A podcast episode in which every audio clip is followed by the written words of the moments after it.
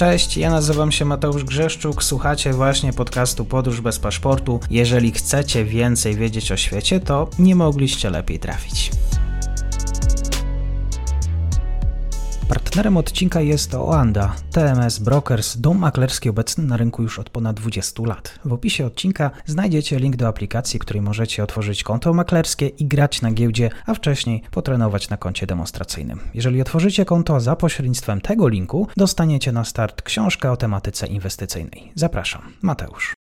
Dzień dobry Państwu, dzień dobry wszystkim słuchaczom. Z mną jest dzisiaj dr Maciej Zborowski, Wyższa Szkoła Bankowa w Gdyni. Będziemy rozmawiać o Szwecji. Dzień dobry, bardzo mi miło. Dobry Panu, dzień dobry Państwu. Panie doktorze, Szwedzi lubią się bawić? Oczywiście, że lubią się bawić, choć z naszej środkowoeuropejskiej perspektywy są to zabawy o dość mniejszym temperamencie niż te, do których my przywykliśmy, ale o gustach się nie dyskutuje.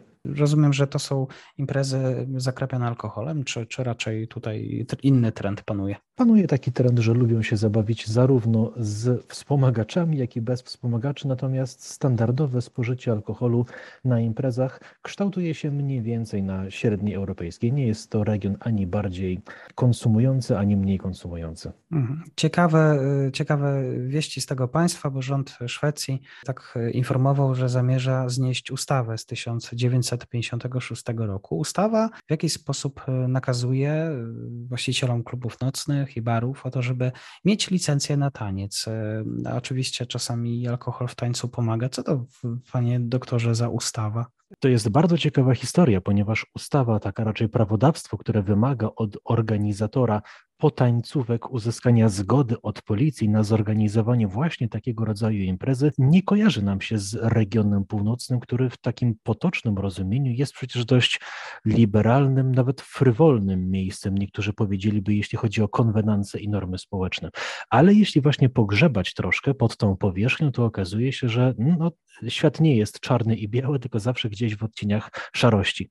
I w Szwecji formalnie od 1956 roku, tak jak pan redaktor mówił, Obowiązuje jeszcze formalnie do dziś konieczność uzyskania zgody policji, jeśli ktoś chciałby zorganizować publiczne, publiczne wydarzenie, na którego jednym z elementów będzie taniec. Rząd szwedzki wprowadził teraz propozycję zniesienia tegoż obowiązku od lipca bieżącego roku, od lipca 2023 roku, a więc cała Szwecja do pewnego stopnia z radością mówi o tym, że nareszcie ten przeżytek odszedł w przeszłość. Zastanówmy się w ogóle, skąd się wziął ten przepis, bo to też nie jest takie, że tak powiem, po prostu to nie jest tak, że ktoś sobie nagle usiadł, a wprowadzę sobie zakaz, zakaz tańców bez zezwolenia. Wzięło się to stąd, że od lat 30., 40. do Szwecji masowo wdzierała się amerykańska muzyka rozrywkowa, wszystkie swingi i tego rodzaju tańce. I jak to przeważnie bywa w historii ludzkości, zauważalny był konflikt pokoleń. Młodzież chciała bawić się w modnych amerykańskich rytmach, a dla osób starszych, dla ich rodziców czy dziadków, tańce młodzieży były określane mianem, i to teraz cytaty z debaty przywołuję, nieprzyzwoite tańce godowe, mówiono o tym, że swing oraz jitterbug to wstęp do przestępczości dla klasy robotniczej i dla klasy średniej. Nawet taki był cytat w debacie parlamentarnej: Potańcówki to bagno, które należy osuszyć. Starzy starczej starsi e, Szwedzi twierdzili, że energię młodzieży trzeba przekierować na inne, bardziej przydatne społecznie oraz osobiście zajęcia, jak na przykład rękodzieło, jak na przykład kultura fizyczna, jak e, nauka i tak dalej, a nie na czcze, według zdania starszych Szwedów, potańcówki i, potańcówki i zabawy. Do tego jeszcze nałożyła się na to coś, co jest dość mocno charakterystyczne dla ruchów lewicowych, a pamiętajmy, że w Szwecji przez większość XX wieku rządziła socjaldemokracja, czyli tendencja do regulowania ustawą, prawami wielu aspektów życia człowieka. I faktycznie od 1956 roku obowiązywał w Szwecji przepis, który mówi, że jeśli dany właściciel restauracji czy jakiegoś, jakiegokolwiek miejsca publicznego chciałby zorganizować imprezę, której częścią byłyby tańce, musi wystąpić do, o zgodę do policji. Intencją tego przepisu było zapewnienie policji możliwości kontroli, czy faktycznie demoralizacja młodzieży nie postępuje, czy te tańce są przyzwoite, że też tego słowa użyję, czy też nieprzyzwoite. I mhm. to należy nałożyć na jeszcze głębszą część, powiedzmy, że dziedzictwa mm, szwedzkiego. Mianowicie pamiętajmy, że w Szwecji od czasów reformacji dominuje Kościół luterański, dominował Kościół luterański, w związku z czym ta kultura protestanckiego purytanizmu była mocno widoczna, nawet choćby w ten sposób, że innowiercem, czyli nie luteraninem, nie państwowym luteraninem w Szwecji można było być dopiero od 1741 roku, czyli dwa wieki po reformacji, a co ciekawsze jeszcze ateistą, czyli osobą w ogóle bezwyznaniową w Szwecji można dopiero być od roku 1951. Przedtem należało należeć do któregoś związku wyznaniowego. Jest jeszcze taki bardzo charakterystyczny element stereotypowej mentalności nordyckiej, który określany bywa prawem Jante od miasteczka stworzonego, w, raczej wymyślonego na potrzeby powieści norwesko-duńskiego pisarza Axela Sandemuse, który sprowadzał się w dużej mierze, to prawo sprowadzało się do kontroli nad e, społeczności, nad jednostką. Różne prawa były podawane właśnie w tej powieści. Po pierwsze, nie sądź, że jesteś kimś, nie sądź, że jesteś równy nam, nie sądź, że jesteś mądrzejszy od nas i tak dalej. Takie sprowadzanie do parteru szeregowego mieszkańca danej społeczności, który miał się podporządkować większości.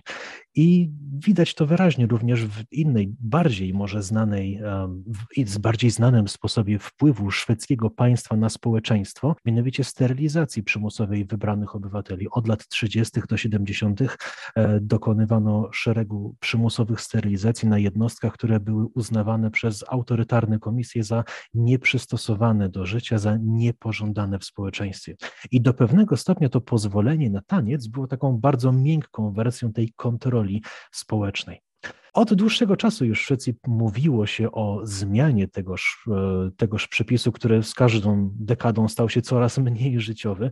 W 2016 roku przygotował parlament szwedzki, wezwał rząd do likwidacji tego prawa. Większość deputowanych parlamentu szwedzkiego faktycznie zagłosowała za zniesieniem tego prawa, ale socjaldemokratyczny rząd nie był skłonny do zniesienia. Mówili, że może modyfikacja, ale zniesienie całkowite to chyba jeszcze nie. W czasie pandemii pojawił się drugi raz ten temat, wypłynął mówiąc, że skoro teraz branża gastronomiczna ciężko ma, ma ciężkie, ciężkie czasy z powodu restrykcji pandemicznych i niechęci ludzi do gromadzenia się w miejscach publicznych, to należałoby zlikwidować ten przepis, że w ramach ulgi dla restauratorów. I jeśli byśmy spytali się, co takiego się stało, że akurat teraz ten przepis faktycznie zostanie usunięty i odejdzie do historii.